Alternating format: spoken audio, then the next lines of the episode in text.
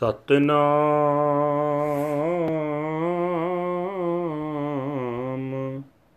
ਵਾਹਿਗੁਰੂ ਸਾਹਿਬ ਜੀਓ।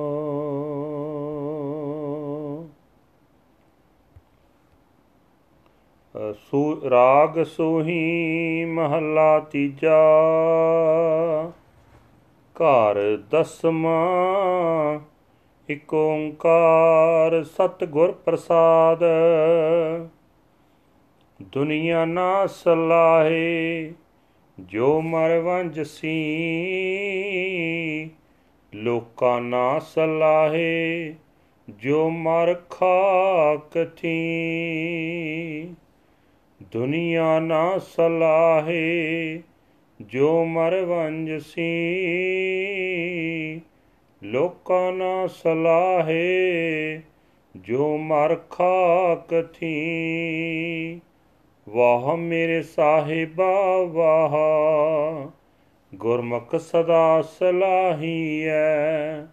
ਸੱਚਾ ਵੇ ਪਰਵਾਹ ਰਹਾਓ ਦੁਨੀਆ ਕੇਰੀ ਦੋਸਤੀ, ਮਨ ਮੁਖ ਦਜ ਮਰਨ।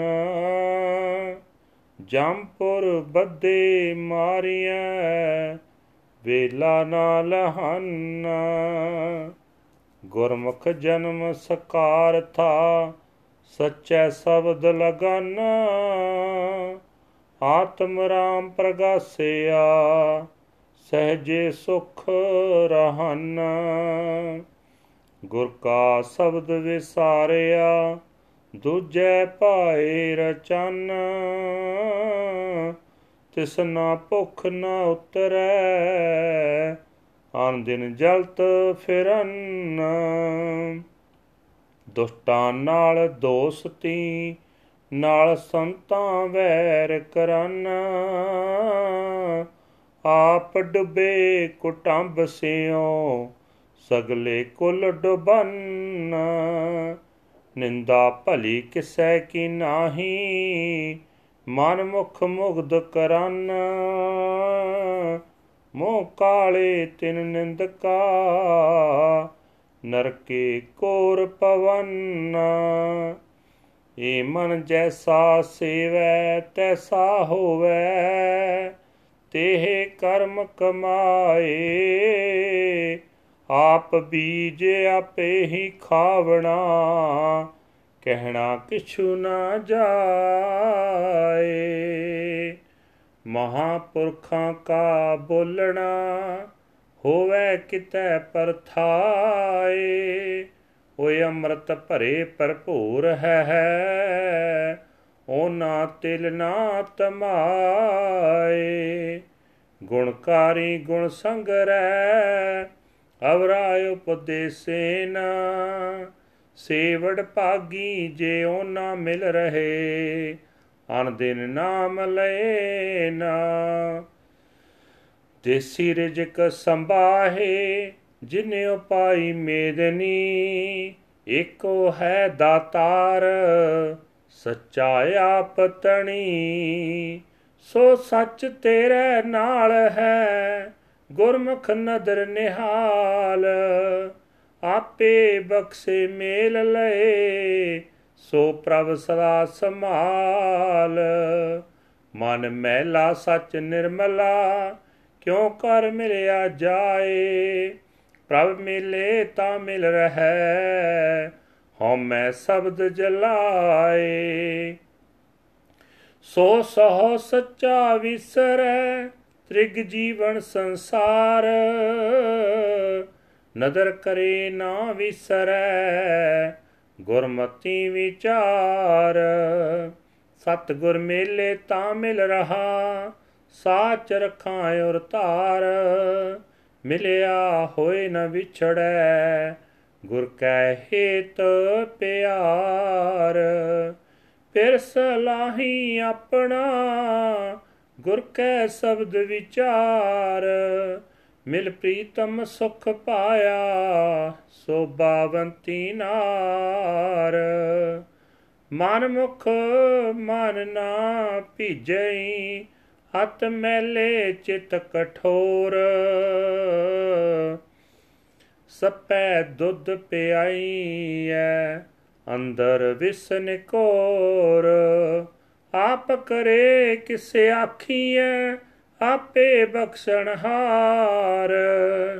ਗੁਰ ਸਬਦੀ ਮੈਲ ਉਤਰੈ, ਤਾਂ ਸੱਚ ਬਣਿਆ ਸਿੰਗਾਰ। ਸੱਚਾ ਸਾਹੋ ਸੱਚੇ ਬਣ ਜਾਰੇ, ਉਥੇ ਕੂੜੇ ਨਾ ਟਿਕਨ। ਉਹਨਾਂ ਸੱਚ ਨਾ ਭਾਵਈ ਦੁਖ ਹੀ ਮਹੇ ਪਚਨ। ਹਉਮੈ ਮੈਲਾ ਜਗ ਫਿਰੈ, ਮਰ ਜੰਮੈ ਵਾਰੋ ਵਾਰ। ਪਿਆ ਕਿਰਤ ਕਮਾਵਣਾ, ਕੋਈ ਨਾ ਮੇਟਣ ਹਾਰ। ਸੰਤਾ ਸੰਗਤ ਮਿਲ ਰਹਿ, ਤਾਂ ਸੱਚ ਲੱਗੈ ਪਿਆਰ।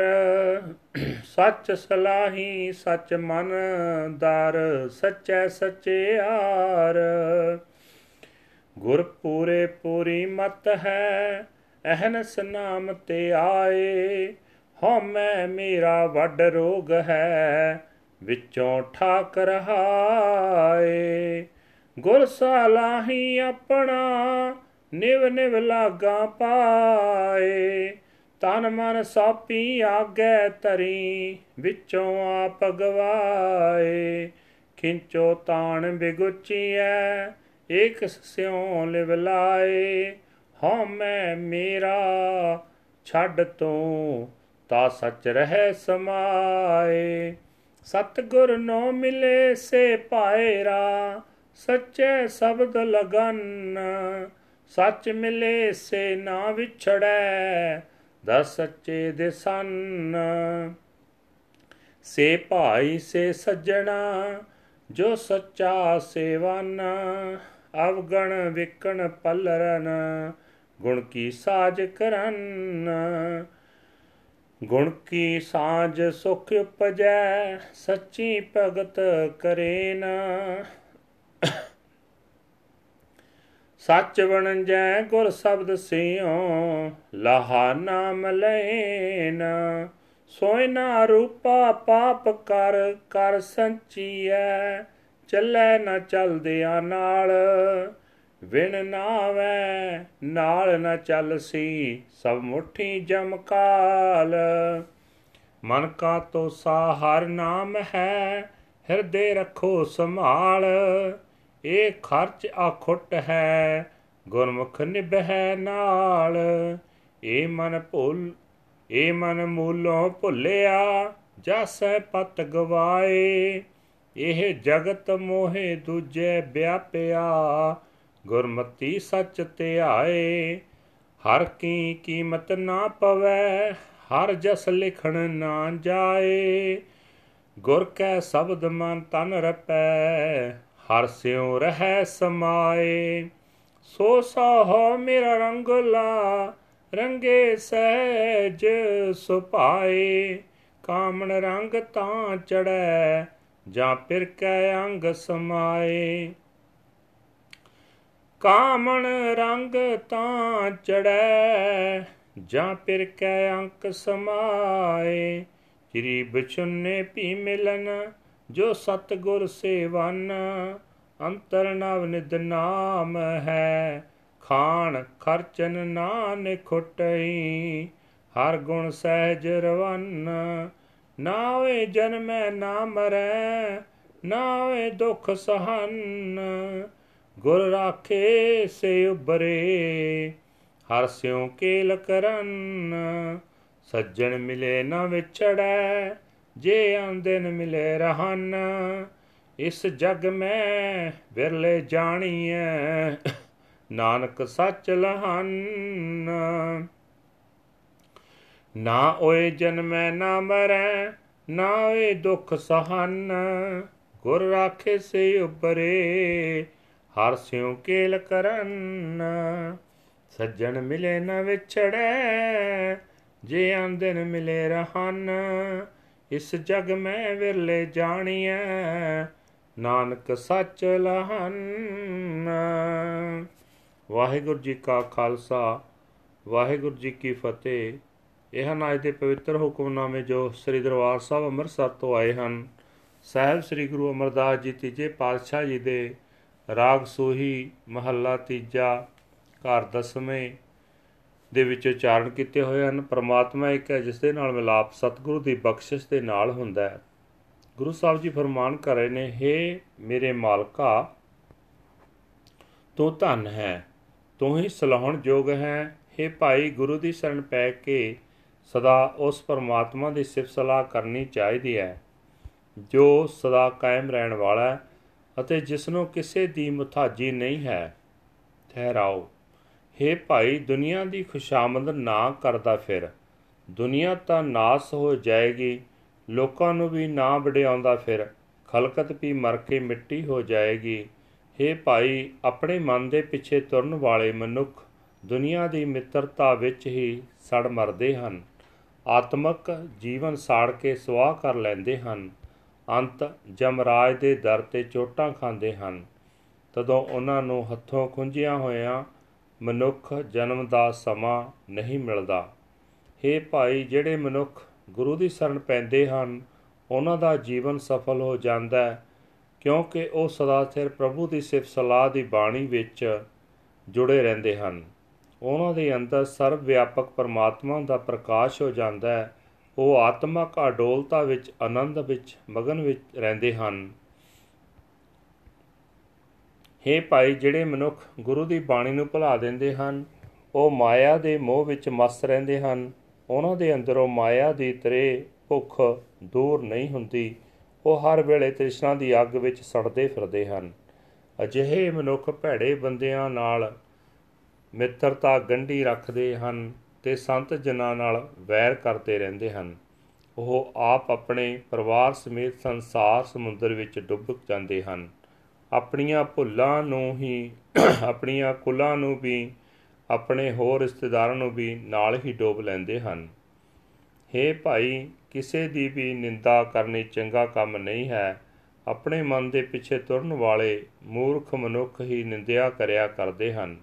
ਲੋਕ ਪਰਲੋਕ ਵਿੱਚ ਉਹੀ ਬਦਨਾਮੀ ਖੱਟਦੇ ਹਨ ਅਤੇ ਭਿਆਨਕ ਨਰਕ ਵਿੱਚ ਪੈਂਦੇ ਹਨ। हे ਮੇਰੇ ਮਨ, ਤੂੰ ਜਿਹੋ ਜਿਹੇ ਦੀ ਸੇਵਾ ਭਗਤੀ ਕਰੇਗਾ, ਉਹ ਜਿਹੇ ਕੰਮ ਕਮਾ ਕੇ ਉਹ ਬਣ ਜਾਏਗਾ। ਪ੍ਰਭੂ ਦੀ ਰਜਾ ਵਿੱਚ ਇਹ ਨਿਯਮ ਹੈ ਕਿ ਜੀਵ ਜੀਵ ਨੇ ਇਸ ਕਰਮ ਭੂਮੀ ਸਰੀਰ ਵਿੱਚ ਆਪ ਬੀਜ ਕੇ ਆਪ ਹੀ ਉਸ ਦਾ ਫਲ ਖਾਣਾ ਹੁੰਦਾ ਹੈ। ਇਸ ਦੀ ਉਲੰਘਣਾ ਨਹੀਂ ਕੀਤੀ ਜਾ ਸਕਦੀ। ਉੱਚੀ ਆਤਮਾ ਵਾਲੇ ਮਹਾਪੁਰਖਾਂ ਦਾ ਬਚਨ ਕਿਸੇ ਪ੍ਰਸੰਗ ਅਨੁਸਾਰ ਹੋਇਆ ਹੈ। ਉਹ ਮਹਾਪੁਰਖ ਆਤਮਿਕ ਜੀਵਨ ਦੇਣ ਵਾਲੇ ਨਾਮ ਰਸ ਨਾਲ ਭਰਪੂਰ ਰਹਿੰਦੇ ਹਨ। ਉਹਨਾਂ ਨੂੰ ਕਿਸੇ ਸੇਵਾ ਆਦਿਕ ਦਾ ਲਾਲਚ ਨਹੀਂ ਹੁੰਦਾ, ਪਰ ਜਿਹੜਾ ਮਨੁੱਖ ਉਹਨਾਂ ਦੀ ਸੇਵਾ ਕਰਦਾ ਹੈ ਉਸ ਨੂੰ ਉਹਨਾਂ ਪਾਸੋਂ ਆਤਮਿਕ ਜੀਵਨ ਮਿਲ ਜਾਂਦਾ ਹੈ। ਉਹ ਮਹਾਪੁਰਖ ਹੋਰਨਾਂ ਨੂੰ ਵੀ ਨਾਮ ਜਪਣ ਦਾ ਉਪਦੇਸ਼ ਕਰਦੇ ਹਨ। ਗੁਣ ਗ੍ਰਹਿਣ ਕਰਨ ਵਾਲਾ ਮਨੁੱਖ ਉਹਨਾਂ ਪਾਸੋਂ ਗੁਣ ਗ੍ਰਹਿਣ ਕਰ ਲੈਂਦਾ ਹੈ। ਸੋ ਜਿਹੜੇ ਮਨੁੱਖ ਉਹਨਾਂ ਮਹਾਪੁਰਖਾਂ ਦੀ ਸੰਗਤ ਵਿੱਚ ਰਹਿੰਦੇ ਹਨ, ਉਹ ਵੱਡੇ ਭਾਗਾਂ ਵਾਲੇ ਹੋ ਜਾਂਦੇ ਹਨ। ਉਹ ਵੀ ਹਰ ਵੇਲੇ ਨਾਮ ਜਪਣ ਲੱਗ ਪੈਂਦੇ ਹਨ। हे ਭਾਈ, ਜਿਸ ਪਰਮਾਤਮਾ ਨੇ ਇਹ ਸ੍ਰਿਸ਼ਟੀ ਪੈਦਾ ਕੀਤੀ ਹੈ, ਉਹ ਆਪ ਹੀ ਸਭ ਜੀਵਾਂ ਨੂੰ ਰਿਜ਼ਕ ਪੜਾਉਂਦਾ ਹੈ। ਉਹੀ ਆਪ ਸਭ ਦਾਤਾਂ ਦੇਣ ਵਾਲਾ ਹੈ, ਉਹ ਮਾਲਕ ਸਦਾ ਕਾਇਮ ਰਹਿਣ ਵਾਲਾ ਵੀ ਹੈ। हे ਭਾਈ, ਉਹ ਸਦਾ ਕਾਇਮ ਰਹਿਣ ਵਾਲਾ ਪ੍ਰਮਾਤਮਾ, ਤੇਰੇ ਅੰਗ ਸੰਗ ਵਸਦਾ ਹੈ। ਗੁਰੂ ਦੀ ਸ਼ਰਨ ਪੈ ਕੇ ਤੂੰ ਉਸ ਨੂੰ ਆਪਣੀ ਅੱਖੀਂ ਵੇਖ ਲੈ। ਜਿਸ ਮਨੁੱਖ ਉੱਤੇ ਉਹ ਆਪ ਹੀ ਬਖਸ਼ਿਸ਼ ਕਰਦਾ ਹੈ ਉਸ ਨੂੰ ਆਪ ਹੀ ਆਪਣੇ ਚਰਨਾਂ ਵਿੱਚ ਜੋੜ ਲੈਂਦਾ ਹੈ। हे ਭਾਈ ਉਸ ਪ੍ਰਭੂ ਨੂੰ ਸਦਾ ਆਪਣੇ ਹਿਰਦੇ ਵਿੱਚ ਵਸਾਈ ਰੱਖ। हे ਭਾਈ, ਉਹ ਸਦਾ ਕਾਇਮ ਰਹਿਣ ਵਾਲਾ, ਪਰਮਾਤਮਾ ਸਦਾ ਪਵਿੱਤਰ ਹੈ। ਜਦੋਂ ਤੱਕ ਮਨੁੱਖ ਦਾ ਮਨ ਵਿਕਾਰ ਨਾਲ ਮੈਲਾ ਰਹੇ, ਉਸ ਪਰਮਾਤਮਾ ਨਾਲ ਮਿਲਾਪ ਨਹੀਂ ਹੋ ਸਕਦਾ। ਜੀਵ ਤਦੋਂ ਹੀ ਉਸ ਪ੍ਰਭੂ ਦੇ ਚਰਨਾਂ ਵਿੱਚ ਮਿਲ ਸਕਦਾ ਹੈ, ਜਦੋਂ ਪ੍ਰਭੂ ਆਪ ਗੁਰੂ ਦੇ ਸ਼ਬਦ ਦੇ ਰਾਹੀਂ ਉਸ ਦੇ ਅੰਦਰ ਦੀ ਹਉਮੈ ਸਾੜ ਕੇ ਉਸ ਨੂੰ ਆਪਣੇ ਨਾਲ ਮਿਲਾਉਂਦਾ ਹੈ। हे ਭਾਈ, ਜੇ ਉਹ ਸਦਾ ਕਾਇਮ ਰਹਿਣ ਵਾਲਾ ਖਸਮ ਪ੍ਰਭੂ ਭੁੱਲ ਜਾਏ, ਤਾਂ ਜਗਤ ਵਿੱਚ ਜਿਉਣਾ ਫਿਟਕਾਰ ਯੋਗ ਹੈ। ਜਿਸ ਮਨੁੱਖ ਉਤੇ ਪ੍ਰਭੂ ਆਪ ਮਿਹਰ ਦੀ ਨਿਗਾਹ ਕਰਦਾ ਹੈ ਉਸ ਨੂੰ ਪ੍ਰਭੂ ਨਹੀਂ ਭੁੱਲਦਾ। ਉਹ ਮਨੁੱਖ ਗੁਰੂ ਦੀ ਮੱਤ ਦੀ ਬਰਕਤ ਨਾਲ ਹਰ ਨਾਮ ਵਿੱਚ ਸੁਰਤ ਜੋੜਦਾ ਹੈ। हे ਭਾਈ, ਅਸਾਂ ਜੀਵਾਂ ਦਾ ਕੋਈ ਆਪਣਾ ਜ਼ੋਰ ਨਹੀਂ ਚੱਲਦਾ। ਜੇ ਗੁਰੂ ਮੈਨੂੰ ਪ੍ਰਭੂ ਨਾਲ ਮਿਲਾ ਦੇਵੇ, ਤਾਂ ਹੀ ਮੈਂ ਮਿਲਿਆ ਰਹਿ ਸਕਦਾ ਹਾਂ ਅਤੇ ਉਸ ਸਦਾ ਸਥਿਰ ਰਹਿਣ ਵਾਲੇ ਪ੍ਰਮਾਤਮਾ ਨੂੰ ਮੈਂ ਆਪਣੇ ਹਿਰਦੇ ਵਿੱਚ ਟਿਕਾ ਕੇ ਰੱਖ ਸਕਦਾ ਹਾਂ। हे ਭਾਈ, ਗੁਰੂ ਦੇ ਪਿਆਰ ਦੀ ਬਰਕਤ ਨਾਲ ਜਿਹੜਾ ਮਨੁੱਖ ਪ੍ਰਭੂ ਚਰਨਾਂ ਵਿੱਚ ਮਿਲ ਜਾਏ, ਉਹ ਫਿਰ ਕਦੇ ਉੱਥੋਂ ਨਹੀਂ ਵਿਛੜਦਾ। हे ਭਾਈ ਗੁਰੂ ਦੇ ਸ਼ਬਦ ਵਿੱਚ ਸੁਰਤ ਜੋੜ ਕੇ ਤੂੰ ਵੀ ਆਪਣੇ ਖਸਮ ਪ੍ਰਭੂ ਦੀ ਸਿਫਤ ਸਲਾਹ ਕਰਿਆ ਕਰ। ਪਰਮਾਤ ਪ੍ਰੀਤਮ, ਪ੍ਰਭੂ ਨੂੰ ਮਿਲ ਕੇ ਜਿਸ ਜੀਵ ਇਸਤਰੀ ਨੇ ਆਤਮਕ ਆਨੰਦ ਪ੍ਰਾਪਤ ਕਰ ਲਿਆ ਉਸ ਨੇ ਲੋਕ ਪਰਲੋਕ ਵਿੱਚ ਸੋਭਾ ਖੱਟ ਲਈ ਹੈ। हे ਭਾਈ, ਆਪਣੇ ਮਨ ਦੇ ਪਿੱਛੇ ਤੁਰਨ ਵਾਲੇ ਮਨੁੱਖਾਂ ਦਾ ਮਨ ਪਰਮਾਤਮਾ ਦੇ ਨਾਮ ਵਿੱਚ ਨਹੀਂ ਭਿੱਜਦਾ। ਹਰ ਨਾਮ ਨਾਲ ਪਿਆਰ ਨਹੀਂ ਪਾਉਂਦਾ। ਉਹ ਮਨੁੱਖ ਆਪਣੇ ਮਨ ਵਿੱਚ ਮੈਲੇ ਅਤੇ ਕਠੋਰ ਰਹਿੰਦੇ ਹਨ। ਜੇ ਸੱਪ ਨੂੰ ਦੁੱਧ ਵੀ ਪਿਆਇਆ ਜਾਏ, ਤਾਂ ਵੀ ਉਸ ਦੇ ਅੰਦਰ ਨਿਰੋਲ ਜ਼ਹਿਰ ਹੀ ਟਿਕਿਆ ਰਹਿੰਦਾ ਹੈ। हे ਭਾਈ, ਸਭ ਜੀਵਾਂ ਵਿੱਚ ਵਿਆਪਕ ਹੈ ਹੋ ਕੇ ਸਭ ਕੁਝ ਪ੍ਰਭੂ ਆਪ ਹੀ ਕਰ ਰਿਹਾ ਹੈ। ਕਿਸ ਨੂੰ ਚੰਗਾ ਜਾਂ ਮੰਦਾ ਆਖਿਆ ਜਾ ਸਕਦਾ ਹੈ? ਕੁਰਾਏ ਪਏ ਜੀਵਾਂ ਉੱਤੇ ਵੀ ਉਹ ਆਪ ਹੀ ਬਖਸ਼ਿਸ਼ ਕਰਨ ਵਾਲਾ ਹੈ। ਜਦੋਂ ਗੁਰੂ ਦੇ ਸ਼ਬਦ ਦੀ ਬਰਕਤ ਨਾਲ ਕਿਸੇ ਮਨੁੱਖ ਦੇ ਮਨ ਦੀ ਮੈਲ ਲੈ ਜਾਂਦੀ ਹੈ, ਤਾਂ ਉਸ ਦੇ ਆਤਮਾ ਨੂੰ ਸਦਾ ਕਾਇਮ ਰਹਿਣ ਵਾਲੀ ਸੁੰਦਰਤਾ ਮਿਲ ਜਾਂਦੀ ਹੈ। हे ਭਾਈ, ਹਰ ਨਾਮ ਸਰਮਾਏ ਦਾ ਮਾਲਕ ਸ਼ਾਹ ਪ੍ਰਭੂ ਸਦਾ ਕਾਇਮ ਰਹਿਣ ਵਾਲਾ ਹੈ। ਉਸ ਦੇ ਨਾਮ ਦੀ ਵਣਜ ਕਰਨ ਵਾਲੇ ਵੀ ਅਟਲ ਆਤਮਿਕ ਜੀਵਨ ਵਾਲੇ ਬਣ ਜਾਂਦੇ ਹਨ। ਪਰ ਉਸ ਸ਼ਾਹ ਦੇ ਦਰਬਾਰ ਵਿੱਚ ਕੂੜੀ ਦੁਨੀਆ ਦੇ ਵਣਜਾਰੇ ਨਹੀਂ ਟਿਕ ਸਕਦੇ। ਉਹਨਾਂ ਨੂੰ ਸਦਾ ਥਿਰ ਪ੍ਰਭੂ ਦਾ ਨਾਮ ਪਸੰਦ ਨਹੀਂ ਆਉਂਦਾ ਤੇ ਉਹ ਸਦਾ ਦੁੱਖ ਵਿੱਚ ਹੀ ਖੁਆਰ ਹੁੰਦੇ ਰਹਿੰਦੇ ਹਨ। हे ਭਾਈ, ਹਉਮੈ ਦੀ ਮੈਲ ਨਾਲ ਮੈਲਾ ਹੋਇਆ ਹੋਇਆ ਜਗਤ ਭਟਕ ਰਿਹਾ ਹੈ। ਮੁੜ ਮੁੜ ਜਨਮ ਮਰਨ ਦੇ ਗੇੜ ਵਿੱਚ ਰਹਿੰਦਾ ਹੈ। ਪਿਛਲੇ ਜਨਮਾਂ ਦੇ ਕੀਤੇ ਕਰਮਾਂ ਦੇ ਸੰਸਕਾਰਾਂ ਅਨੁਸਾਰ ਉਹ ਜਿਹੇ ਹੀ ਹੋਰ ਕਰਮ ਕਰੀ ਜਾਂਦਾ ਹੈ। ਕਰਮਾਂ ਦੀ ਬਣੀ ਇਸ ਫਾਹੀ ਨੂੰ ਕੋਈ ਮਿਟਾ ਨਹੀਂ ਸਕਦਾ। हे ਭਾਈ, ਜੇ ਮਨੁੱਖ ਸਦਾ ਸਾਧ ਸੰਗਤ ਵਿੱਚ ਟਿਕਿਆ ਰਹੇ, ਤਾਂ ਇਸ ਦਾ ਪਿਆਰ ਸਦਾ ਥਿਰ ਪ੍ਰਭੂ ਵਿੱਚ ਬਣ ਜਾਂਦਾ ਹੈ। हे ਭਾਈ, ਤੂੰ ਸਾਧ ਸੰਗਤ ਵਿੱਚ ਟਿਕ ਕੇ ਸਦਾ ਥਿਰ ਪ੍ਰਭੂ ਦੀ ਸਿਫਤ ਸਲਾਹ ਕਰਿਆ ਕਰ। ਸਦਾ ਥਿਰ ਪ੍ਰਭੂ ਨੂੰ ਆਪਣੇ ਮਨ ਵਿੱਚ ਵਸਾ ਲੈ।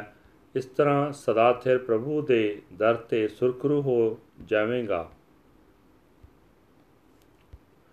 ਇਹ ਭਾਈ ਪੂਰੇ ਗੁਰੂ ਦੀ ਮਤ ਉਕਾਈਹੀਣ ਹੈ, ਜਿਹੜਾ ਮਨੁੱਖ ਗੁਰੂ ਦੀ ਪੂਰੀ ਮਤ ਲੈ ਕੇ ਦਿਨ ਰਾਤ ਪਰਮਾਤਮਾ ਦਾ ਨਾਮ ਸਿਮਰਦਾ ਉਹ ਮਨੁੱਖ ਹਉਮੈ ਅਤੇ ਮਮਤਾ ਦੇ ਵੱਡੇ ਰੋਗ ਨੂੰ ਆਪਣੇ ਅੰਦਰੋਂ ਰੋਕ ਦਿੰਦਾ ਹੈ। हे ਭਾਈ, ਜੇ ਪ੍ਰਭੂ ਮਿਹਰ ਕਰੇ, ਤਾਂ ਮੈਂ ਆਪਣੇ ਗੁਰੂ ਦੀ ਵਡਿਆਈ ਕਰਾਂ। ਨਿਉ ਨਿਉ ਕਿ ਮੈਂ ਗੁਰੂ ਦੀ ਚਰਨੀ ਲੱਗਾ। ਆਪਣੇ ਅੰਦਰੋਂ ਹਉਮੈ ਦੂਰ ਕਰਕੇ ਆਪਣਾ ਮਾਨ, ਆਪਣਾ ਤਨ ਗੁਰੂ ਦੇ ਹਵਾਲੇ ਕਰ ਦਿਆਂ। ਗੁਰੂ ਦੇ ਅੱਗੇ ਰੱਖ ਦਿਆਂ। हे ਭਾਈ, ਡਾਵਾਂਡੋਲ ਹਾਲਤ ਵਿੱਚ ਰਹਾ ਖੁਆਰ ਹੋਈਦਾ ਹੈ। ਇੱਕ ਪ੍ਰਮਾਤਮਾ ਨਾਲ ਹੀ ਸੁਰਤ ਜੋੜੀ ਰੱਖ। ਅੰਦਰੋਂ, ਆਪਣੇ ਅੰਦਰੋਂ ਹਉਮੈ ਦੂਰ ਕਰ, ਮਮਤਾ ਦੂਰ ਕਰ। ਜਦੋਂ ਮਨੁੱਖ ਹਉਮੈ, ਮਮਤਾ ਦੂਰ ਕਰਦਾ ਹੈ, ਤਦੋਂ ਸਦਾ ਥਿਰ ਰਹਿਣ ਵਾਲੇ ਪਰਮਾਤਮਾ ਵਿੱਚ ਲੀਨ ਹੋਇਆ ਰਹਿੰਦਾ ਹੈ। हे ਭਾਈ, ਮੇਰੇ ਉਹ ਮਨੁੱਖ ਭਰਾ ਹਨ ਜਿਹੜੇ ਗੁਰੂ ਦੀ ਸ਼ਰਨ ਵਿੱਚ ਆ ਪਏ ਹਨ। ਅਤੇ ਸਦਾ ਥਿਰ ਪ੍ਰਭੂ ਦੀ ਸਿਫਤ ਸਲਾਹ ਦੀ ਬਾਣੀ ਵਿੱਚ ਚਿੱਤ ਜੋੜਦੇ ਹਨ, ਜਿਹੜੇ ਮਨੁੱਖ ਸਦਾ ਥਿਰ ਪ੍ਰਭੂ ਵਿੱਚ ਲੀਨ ਹੋ ਜਾਂਦੇ ਹਨ, ਉਹ ਫਿਰ ਪ੍ਰਭੂ ਨਾਲੋਂ ਨਹੀਂ ਵਿਛੜਦੇ। ਉਹ ਸਦਾ ਥਿਰ ਪ੍ਰਭੂ ਦੇ ਦਰ ਤੇ ਟਿਕੇ ਹੋਏ ਦਿਸਦੇ ਹਨ।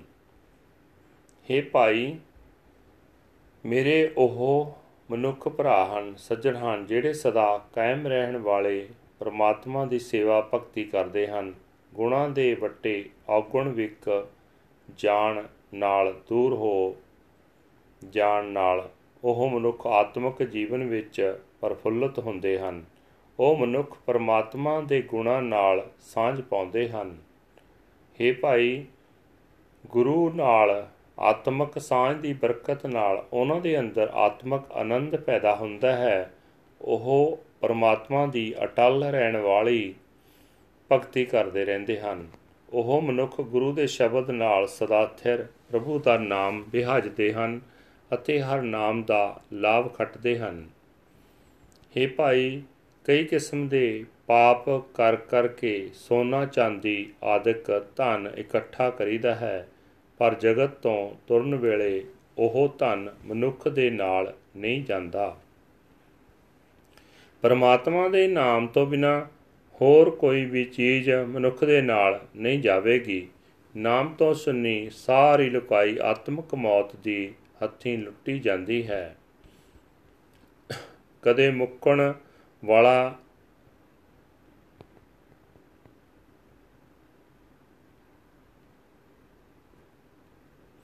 ਆਪਣਾ ਆਤਮਿਕ ਜੀਵਨ ਲੁਟਾ ਬੈਠਦੀ ਹੈ। ਇਹ ਭਾਈ ਮਨੁੱਖ ਦੇ ਮਨ ਵਾਸਤੇ ਪ੍ਰਮਾਤਮਾ ਦਾ ਨਾਮ ਹੀ ਜੀਵਨ ਸਫਰ ਦਾ ਖਰਚ ਹੈ। ਇਸ ਸਫਰ ਖਰਚ ਨੂੰ ਆਪਣੇ ਹਿਰਦੇ ਵਿੱਚ ਸਾਂਭ ਕੇ ਰੱਖੋ। ਇਹ ਖਰਚ ਕਦੇ ਮੁੱਕਣ ਵਾਲਾ ਨਹੀਂ ਹੈ। ਜਿਹੜਾ ਮਨੁੱਖ ਗੁਰੂ ਦੇ ਦੱਸੇ ਰਸਤੇ ਉੱਤੇ ਤੁਰਦਾ ਹੈ ਉਸ ਦੇ ਨਾਲ ਇਹ ਸਦਾ ਲਈ ਸਾਥ ਬਣਾਉਂਦਾ ਹੈ। ਜਗਤ ਦੇ ਮੂਲ ਪ੍ਰਮਾਤਮਾ ਤੋਂ ਖੁੰਝੇ ਹੋਏ हे ਮਨ ਜੇ ਤੂੰ ਇਸ ਤਰ੍ਹਾਂ ਖੁੰਝਿਆ ਹੀ ਰਿਹਾ, ਤਾਂ ਆਪਣੀ ਇੱਜ਼ਤ ਗਵਾ ਕੇ ਇੱਥੋਂ ਜਾਵੇਂਗਾ। ਇਹ ਜਗਤ ਤਾਂ ਮਾਇਆ ਦੇ ਮੋਹ ਵਿੱਚ ਫਸਿਆ ਪਿਆ ਤੂੰ ਇਸ ਨਾਲ ਆਪਣਾ ਮੋਹ ਛੱਡ ਦੇ ਅਤੇ ਗੁਰੂ ਦੀ ਮੱਤ ਉੱਤੇ ਤੁਰ ਕੇ ਸਦਾ ਸਥਿਰ ਰਹਿਣ ਵਾਲੇ ਪ੍ਰਮਾਤਮਾ ਦਾ ਨਾਮ ਸਿਮਰਿਆ ਕਰ।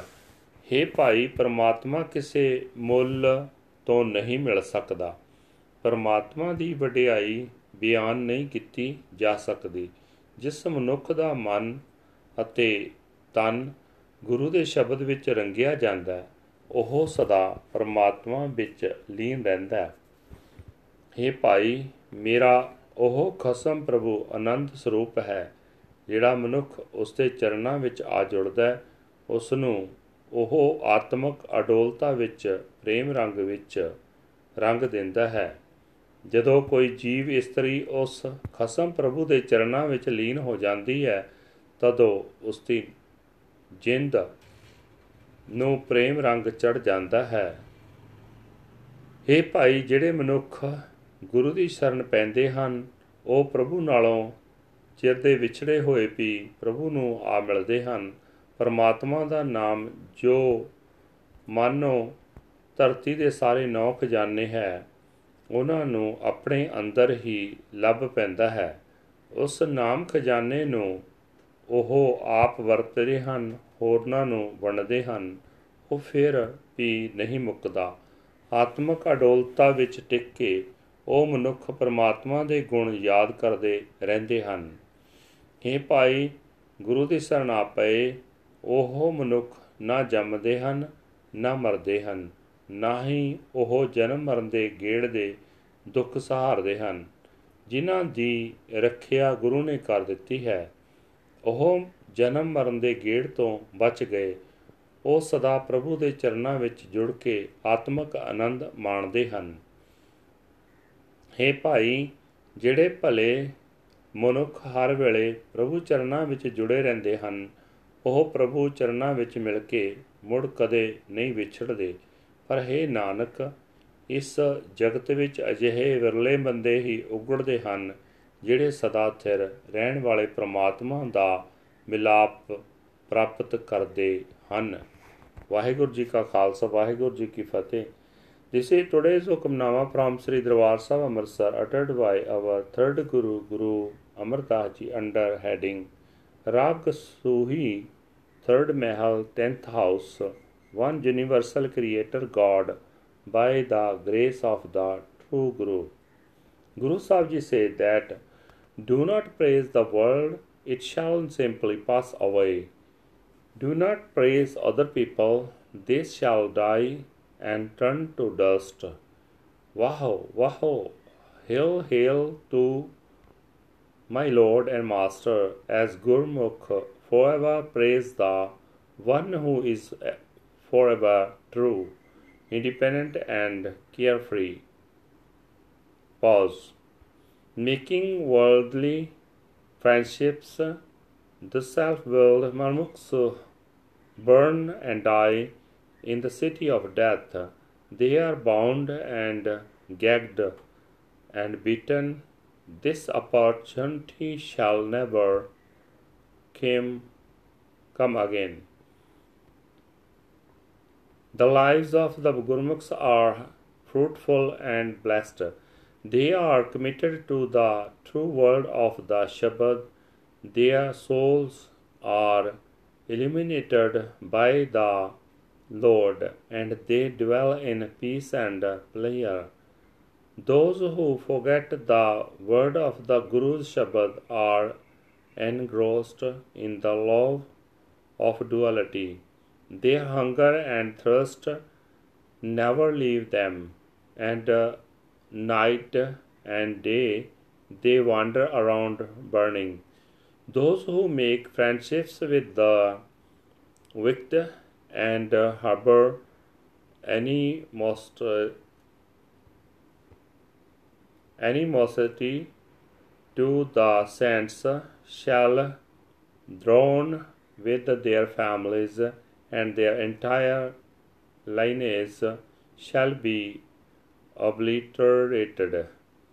It is not good to slander anyone, but the foolish self willed manmukhs still do it. The faces of the slanderers turn black and they fall into the most horrible hell. O mind, as you serve, so do you become, and so are the deeds that you do. Whatever you yourself plant, that is what you shall have to eat, reap. Nothing else can be said about this. The speech of the great spiritual beings has a higher purpose. They are filled with, to overflowing with the ambrosial nectar, and they have absolutely no greed at all. The virtuous accumulate virtue and teach others. Those who meet with the, them are so very fortunate. Night and day they chant the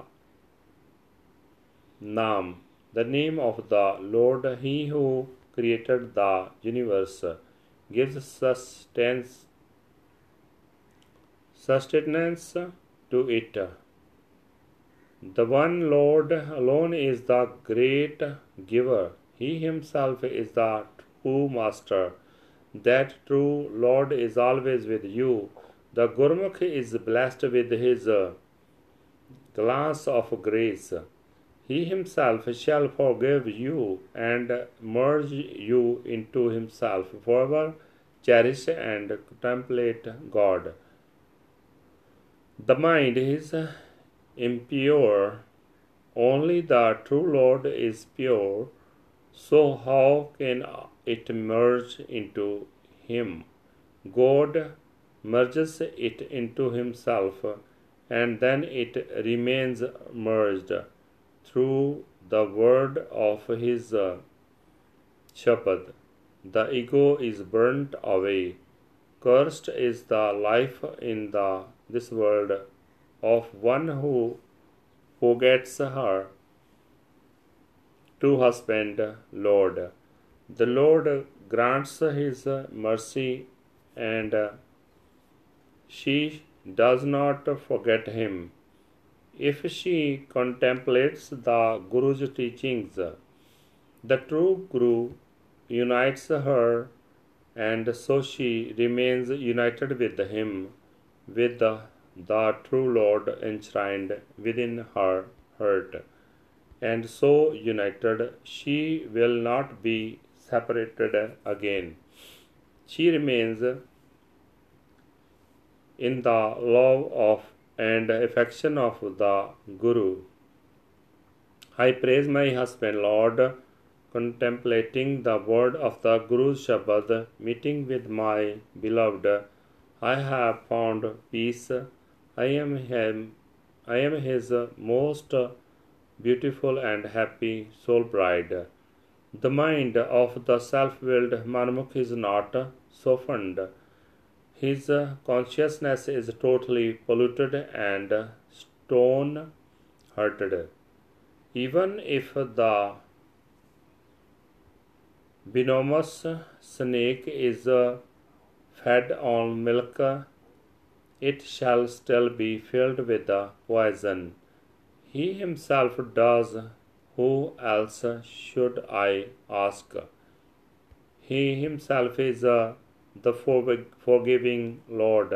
Through the Guru's teachings, filth is washed away, and then one is embellished with the ornament of truth.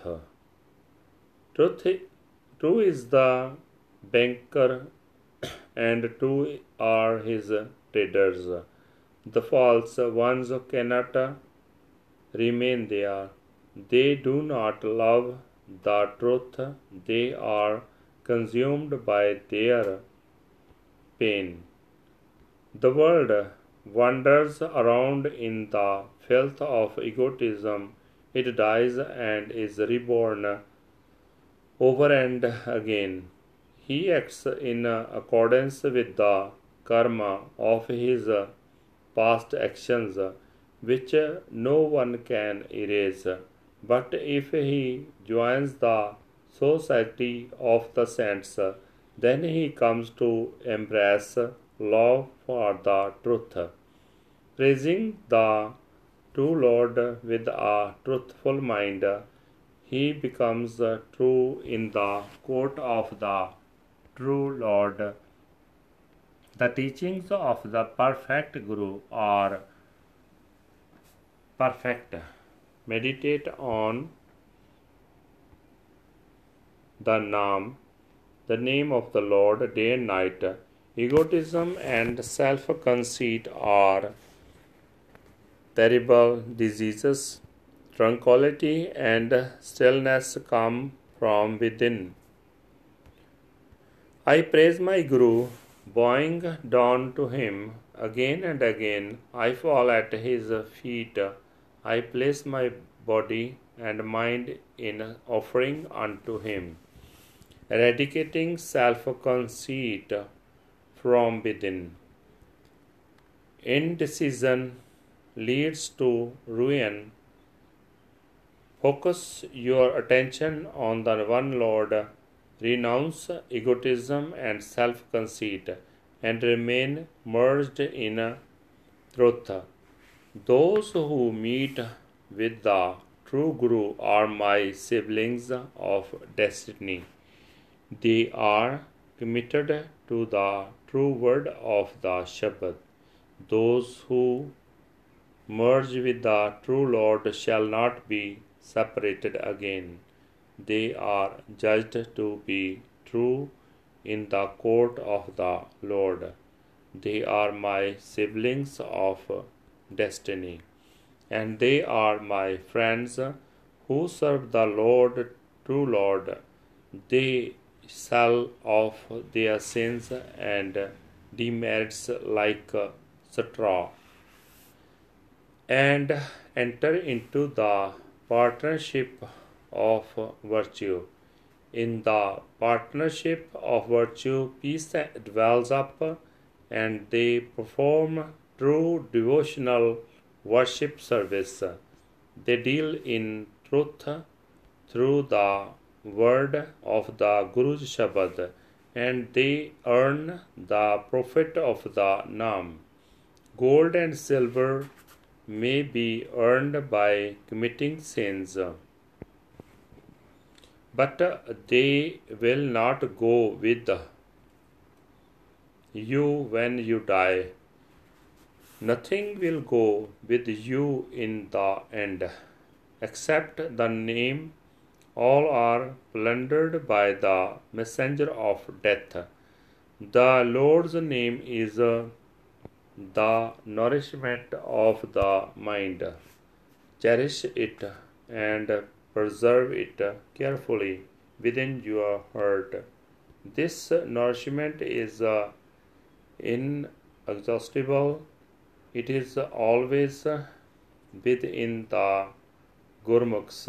O mind, if you forget the primal Lord, you shall depart having lost your honor.